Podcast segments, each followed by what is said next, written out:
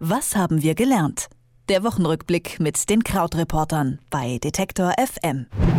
Europa kann auch anders. Bei der Wahl in Spanien wurde ausnahmsweise mal nicht eine rechtspopulistische Partei stärkste Kraft, sondern die Sozialistische Partei um Ministerpräsident Pedro Sánchez. Der kann also erstmal weiter regieren. In der zersplitterten Parteienlandschaft Spaniens könnte die Regierungsbildung allerdings schwierig werden. Um die Wahl in Spanien geht es heute in unserem Wochenrückblick mit den Krautreportern. Außerdem nehmen wir das Finale der Avengers-Reihe und die Stadt Konstanz unter die Lupe. Dort hat der Gemeinderat den Klimanotstand ausgerufen.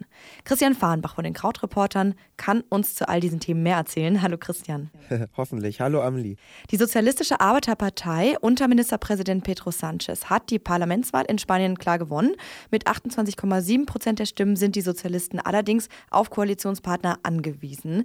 Welche Koalitionen sind denn wahrscheinlich? Ja, das ist richtig. Also es gibt einmal eben dann ähm, die ähm, Sozialisten, also PSOE, die sind auch so eine Mischung eigentlich aus Sozialisten und Mitte-Links. Also haben einen Wahlkampf gemacht, zum Beispiel damit, äh, dass der Mindestlohn auf 900 Euro angehoben werden soll. Das ist ein Fünftel mehr, als es im Moment in äh, Spanien der Fall ist. Und äh, ja, sind auf einen Koalitionspartner angewiesen, wo sich eben erst einmal äh, Podemos anbietet. Also das ist eben ja auch eine, eine linke ähm, Partei in Spanien. Die kam auf gut 14 Prozent und beide zusammen liegen bei 165 Sitzen. Äh, in Spanien gibt es eine Mehrheit ab 176. Also das heißt, denen fehlen elf Abgeordnete. Und da fangen dann die Probleme an, denn diese elf Abgeordnete müssen die beiden sich zusammensuchen mit eher kleinen Regionalparteien. Und ähm, natürlich, je mehr Parteien man an Bord holt, desto äh, ja, fragiler wird eben eine solche Koalition dann auch. Aber unter dem Strich ist vielleicht erstmal wichtig als Beobachter von außen, dass ähm, es jetzt nach Finnland schon zum zweiten Mal innerhalb weniger Wochen in Europa die Tendenz dazu gab, eben dass wieder Mitte-Links oder linke Parteien äh, eine Wahl gewinnen. In Finnland war das so, dass die äh, Sozialdemokraten dort zum ersten Mal seit 20 Jahren gewonnen haben und äh, jetzt eben in Spanien auch so, vor allen Dingen natürlich noch begleitet davon, dass die Mitte-Rechts-Partei, also so die leicht konservative Partei, quasi wie bei uns CDU, CSU, ähm, sehr schwach abgeschnitten hat. Das hat auch mit einem äh, Korruptionsskandal zu tun, aber die ist nur noch auf der Hälfte der Größe wie noch vor ähm, drei Jahren. Und ähm, das sind natürlich dann vielleicht für die sozialdemokratischen oder eben vielleicht Mitte-Links-Parteien in Europa sind es natürlich Zeichen, dass sie darauf hoffen, ähm, dass es auch bei der Europawahl in drei Wochen so sein wird. Kommen wir zu einem anderen Thema. Jetzt geht es um Filme und zwar um den 22. Film der Marvel-Reihe Avengers Endgame. Da bricht derzeit ein Rekord nach dem anderen. Bereits am Startwochenende spielte er weltweit 1,2 Milliarden Dollar ein. Damit scheint der Film bereits kurz nach Start einer der finanziell erfolgreichsten Filme überhaupt zu werden. Hast du eine Idee, wie man sich diesen Erfolg erklären kann? Zum einen ist es natürlich so, dass diese gesamte Marke so wahnsinnig stark ist. Also die haben einfach, so wie du sagst, ist der 22. Film jetzt, die haben einfach sehr viel sozusagen eingebackene Fans, die ähm, wirklich alle dieser Filme, alle dieser Filme sich anschauen. Und es ist jetzt eben auch der Abschluss äh, oder der Zwischenabschluss von einem Teil dieser Reihe. Und wir erleben aber auch gleichzeitig so eine Veränderung in der Kinolandschaft. Also zum Beispiel ähm, werden Kinos, sind Kinos ja oder sind Filme ja viel mehr ein Event als noch vor einigen Jahren im Sinne von, die Filme sind immer mehr in der ersten Startwoche stark besucht und dann fällt das auch etwas stärker wieder ab. Früher war es ja so, als es noch äh, physische Filmkopien gab, dass die dann halt an Filmtheater geschickt worden sind und diese Filmtheater dann halt mit einem Projektor quasi das Licht durch äh, den Plastikfilm durchgeworfen haben. Heutzutage äh, gibt es ja Kinoketten, in denen einfach in einer Zentrale auf den Knopf gedrückt wird und dann läuft digital per Stream irgendwo im Land dann der Film. Das heißt also, heutzutage ist es viel, viel leichter, äh, in einer sehr großen Anzahl von Kinos einen Film zu starten. Und das zum Beispiel haben wir auch bei Avengers gesehen.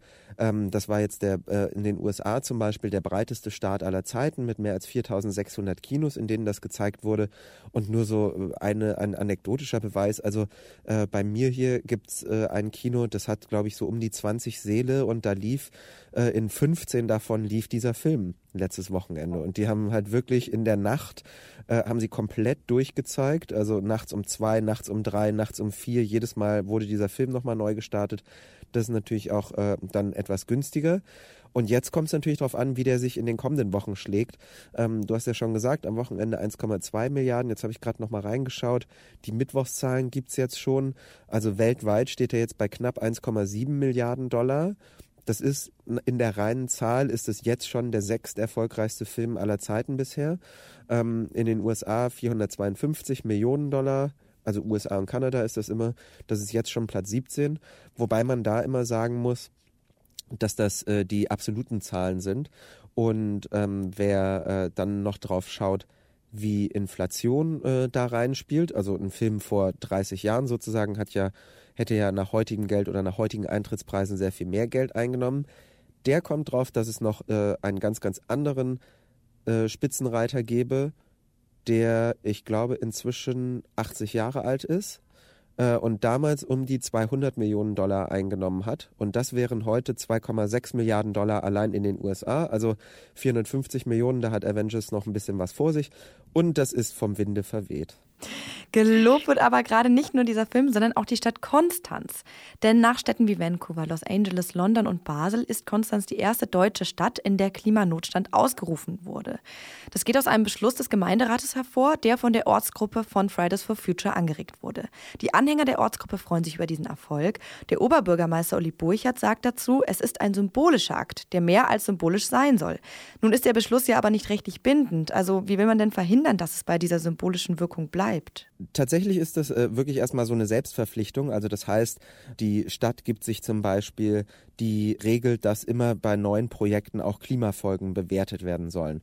Und ähm, vielleicht kann man sich das am ehesten so vorstellen wie so eine Art äh, Präambel zu allem Handeln oder wie so eine Art Wegweiser.